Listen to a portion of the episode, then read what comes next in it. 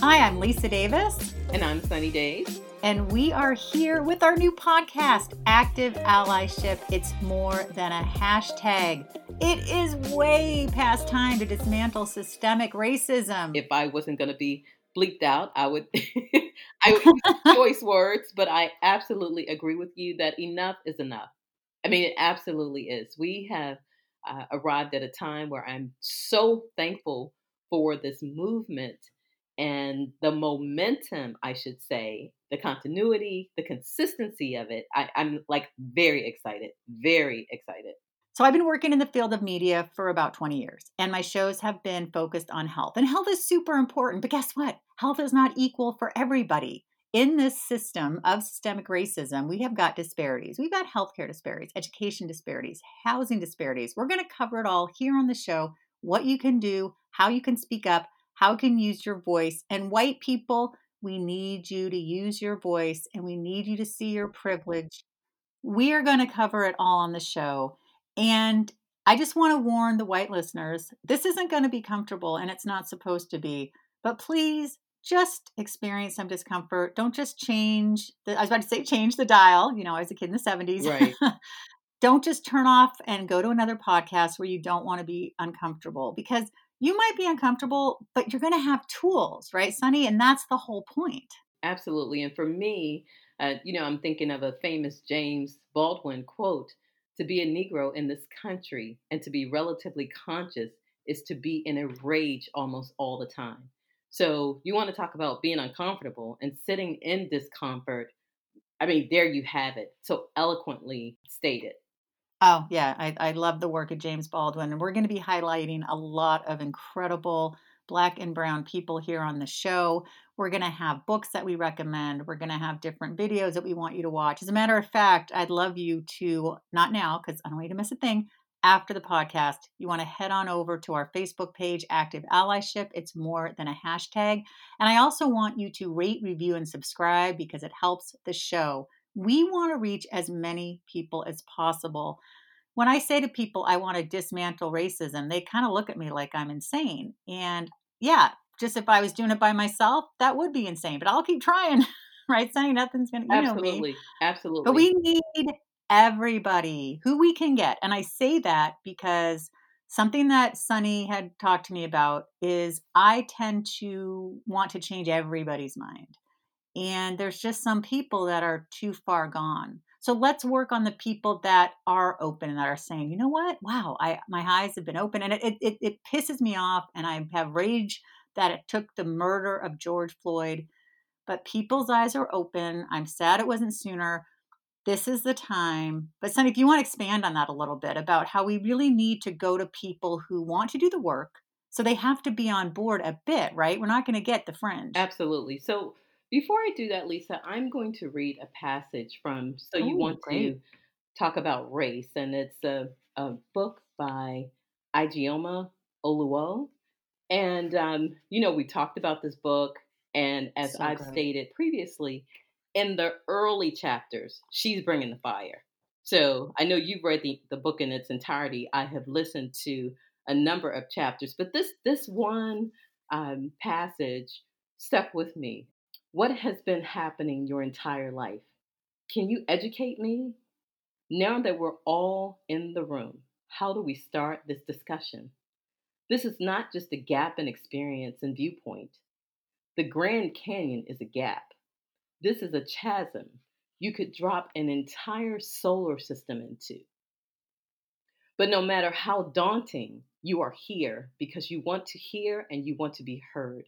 You are here because you know that something is very wrong and you want a change. We can find our way to each other. We can find a way to our truth. I have seen it happen. My life is a testament to it. And it all starts with conversation. And here we are.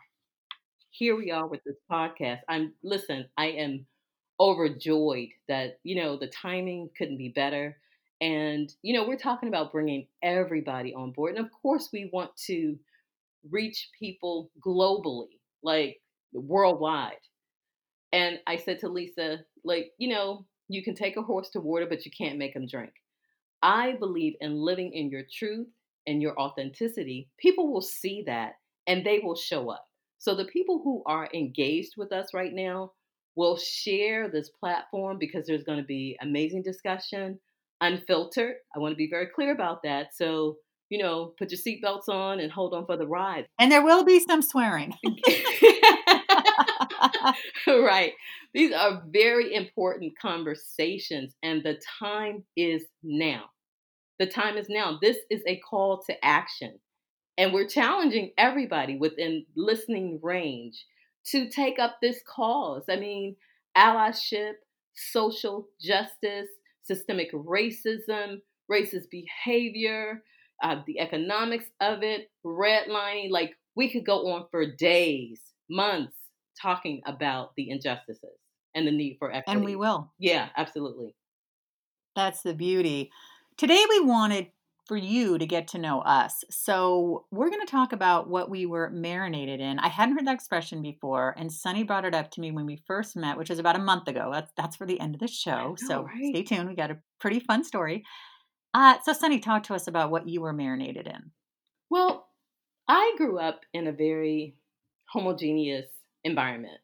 Like there were no white people. I grew up in, I say, the newly discovered Petworth, and anyone in the Washington area knows exactly what I mean because that's a gentrified area, but we will talk about that as well.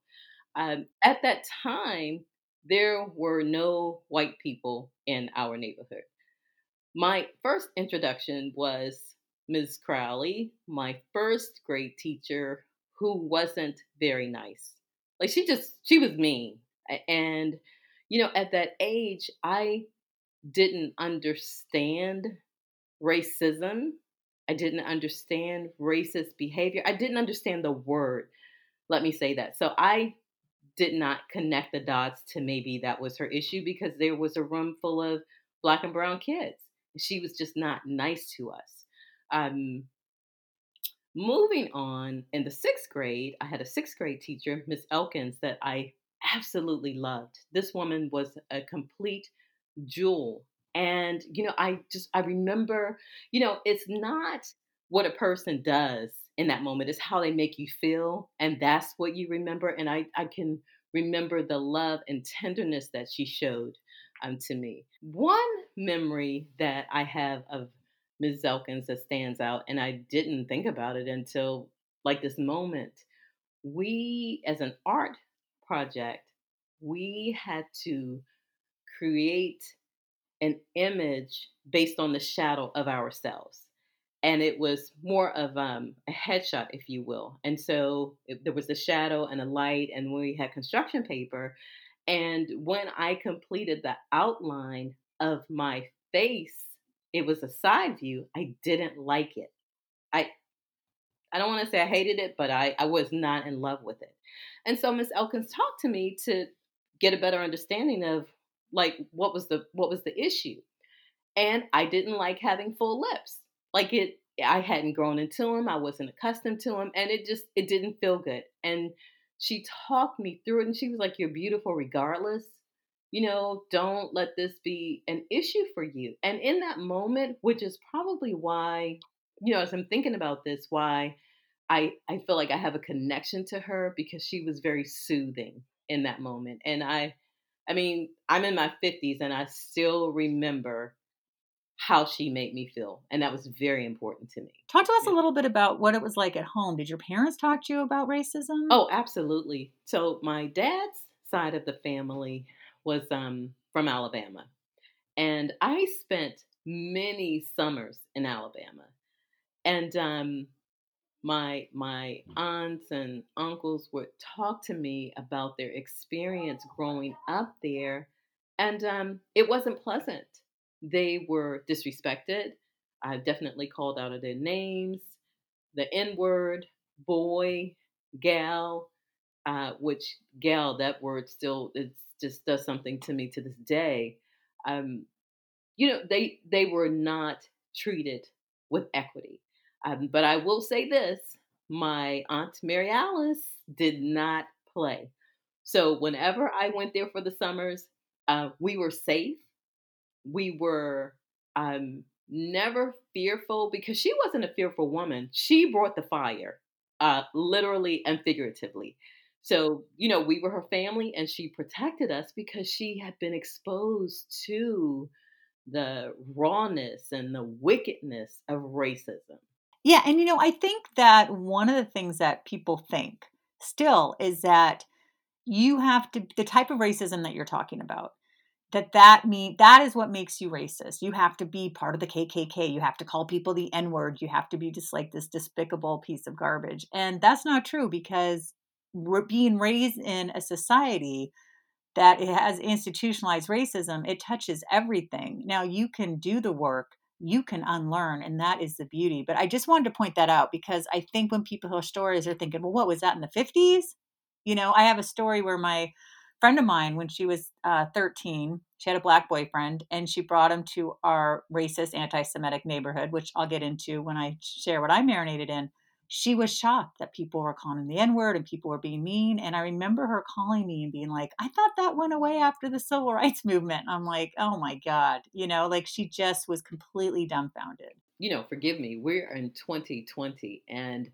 i tell you the videos that are showing up now that's the oh. difference Everyone has a camera with a video attached. So we didn't see, and I want to be clear, we didn't see as many atrocities as we're seeing now because people are able to hit a button and upload it to social media. People are wicked. Even in today's time, we're still, you know, experiencing this this um, systemic racism and this racist behavior. And I know that you and I will talk more about racist uh, versus systemic racism because they are different. Yeah, and then there's macroaggressions and microaggressions, and there's so much to learn. And and I hope it's okay that I jumped in on the marinating, but it oh, made me think absolutely. that I don't want people to be like, oh well, that was then. Oh, that was it. I mean, I know someone whose husband thinks that systemic racism ended in the 80s. Like, what? Like, what? What is wrong with you? Yeah, well, that's when know, I get mad. Maybe they don't have a clear definition of systemic racism because it is, you know, people throw terms around and phrases, but if you really are not knowledgeable, then you would believe that systemic racism no longer exists. But when you look at the laws and the legislature, if you look at Congress and their behavior, you see like it is a system built on racism. It's a system that is built to keep the oppressed oppressed. So we have a lot of work to do. We have a lot of work to do. Yes, we do. Now, because we're friends and we've been talking, I know that for you, you experienced racism and you saw the the systemic institutionalization of it in action when you enter the workforce. Talk to us about that. I did. I I entered the federal workforce as a young woman, and um, again, I I hadn't been exposed in my mind to racism. Like I'd heard the stories from my elders about their experiences in the workplace and the federal government. Um, you know, I had an aunt that was a nurse. She would talk about her experiences at work. And so I thought, you know, I'm a younger generation. These things don't exist. I'm not going to be adversely impacted. Okay. I was in for a rude awakening. And I remember a specific incident where one of my, I guess I can call her a colleague, but she was more of a mentor at the time, Rosalind telling me about uh, the situation that would unfold a white woman was hired as a GS3. And I thought, wow, that's that's such a low grade. And Rosalind said, here's what's going to happen. They simply brought her in as a GS3, but they're going to create an environment for her to advance like at lightning speed. So within four to five years, she went from a GS3 to a GS12. Like I witnessed that with my own eyes. And Roz had tenure. So she had been there. And the white woman exceeded Rosalind's grade level. I, I was, I want to say I was astounded. Like I was dumbfounded. But, you know, she told me and I witnessed it. And from that point on, I was like, wow, this this is real. But that was, you know, my first experience with systemic racism. I didn't even know there was such a term for it, but yeah. And here we yeah, here we are in 2020. So, Lisa, tell us what you were marinated in. Well, you know, it's funny. I joke around that I had a pretty dysfunctional family. Just, but the one thing they did right was they taught us very early the evils of racism. I just want to start with both sets of grandparents, and this will be fast. So, my uh, Grandpa Saul and my Grammy M, I would say they were lo- more like lower middle class. And it's embarrassing. I don't remember exactly what my grandfather did, but they lived in the Bronx. They lived in a neighborhood of black, brown, white, you know, and they had friends of all races and they were quite happy. My dad's parents were middle class, even upper middle class. He was a lawyer. And in the 40s, 1940s, they, they were the only Jewish family, were Jewish, in an all Catholic white neighborhood. Well, one black family moved in, and then all the Catholics snuck out in the middle of the night. You know, I'm not putting down Catholics, I'm just saying. But my grandparents stayed, and that was their community. And my aunt was telling me the other day that it was just, you know, my bubby, her faith, that's a Yiddish word for grandmother, would just light up showing all her friends. It would be a sea of black faces and then my grandparents. And so my father was taught very early the evils of racism. My mother was taught very early the evils of racism. I don't know if my dad experienced anti Semitism, but my mother did. She had rocks thrown at her. She was called Dirty Jew. She was beat up for defending her black friends. Um, and then, unfortunately, the anti Semitism was alive and well when I was a kid in the 70s. We lived on a street with like the most white, trashiest people. And I know it's not nice to say that, but I'm sorry. They were like the most white, trashiest people. And they beat up my brother when he was little and called him Jew boy. They pushed me against this cement wall on the way to school. So I was afraid to walk to school. They filled our mailbox with bees. Uh, it was pretty hellish. And I remember be, not understanding why I was hated. And then I got afraid to tell people I was Jewish. And it's funny that you brought up the first grade because Mrs. Nygrum was a very sweet woman. But I was so upset with her because in the first grade, when Hanukkah came, she made me and Leslie Mendel, which didn't make us, but she's like, Oh, I brought in a menorah. Would you and Leslie like to light it? And I was horrified. I thought, great. Now all these kids are going to know I'm Jewish, and then everyone's going to pick on me. And I was shy and awkward, and I didn't really fit in anyway. So it was just not a great time. But it's funny, I hadn't thought about that story. I can almost feel that like nervousness that I had and that embarrassment and being like, oh God, I hated being in front of people, which is so funny now because now I'm just like, I could go and, uh, you know, stand in front of a million people and give a talk and have fun. But back then, I, I was super shy. So it was tough for me. And so I knew about people not liking you based on something that really eh, has nothing to do with anything, right? And then when I was four, for Hanukkah, I wanted this doll called Velvet. And if people remember those dolls, this was 1971, where you push their stomach, they have a belly button, and you can pull the hair out the top of your head. I was obsessed with dolls. I was obsessed with long hair. And the one I wanted was blonde hair, long blonde, silky hair, and blue eyed. And I just wanted her so badly. So it's Hanukkah. I'm super excited. My parents said they'd get me the doll. And I had the type of parents where you got you got presents twice a year on your birthday and on Hanukkah, and that was it. So I knew it was I knew it was velvet. And I opened the box and it says black velvet. And I look at my parents. I'm like, what is this? How did why did you get me this doll? And my dad's like, it's velvet. I'm like, no, it's not the right velvet. I'm four, okay? But the thing that's so sad is my parents never sat me down and said, you know, blonde is better and blue eyes. It came from television and books at the age of four in 1971. Okay, now I'm sorry to yell, sorry. When we only had three channels. So my mom said, I'm going to get something. And she brought down this book that she had had on her uh, on her dresser my whole childhood called The Bluest Eye by Toni Morrison. And we talked about this book being about a little black girl and she prayed every day to have beautiful blonde hair, you know, blue eyes instead of her dark hair and and her curly hair because she felt like she never fit in and the other kids were mean to her.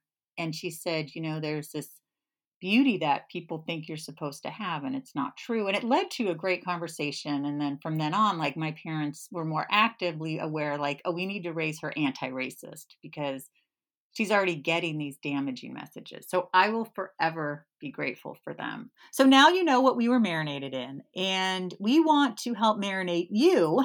if you weren't as lucky as I was to be marinated in uh, anti racism, it's never too late. And I think that's the point now that people are waking up and saying, okay, what should I read? What should I listen to? How do I bring this up with my racist family members on Thanksgiving? And by the way, that's not enough. That's a great start, but it's not enough. But there are ways to do it. There are ways that are more effective. And we're going to be talking about all this on the show. But to end today, we want to share how we came together. So I posted a video saying that I wanted to do a podcast on allyship.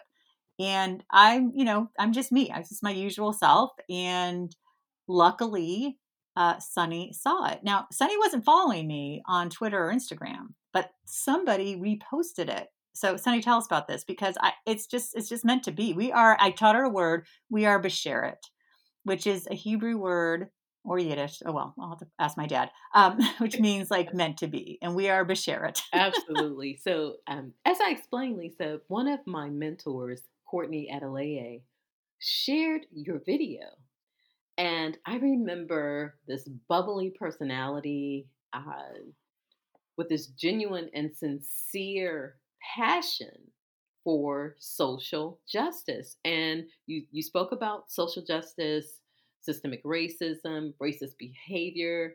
You know, that's not how you grew up. That's not, you know, what your experiences were. And you wanted to make a change. And you talked about uh, creating a podcast.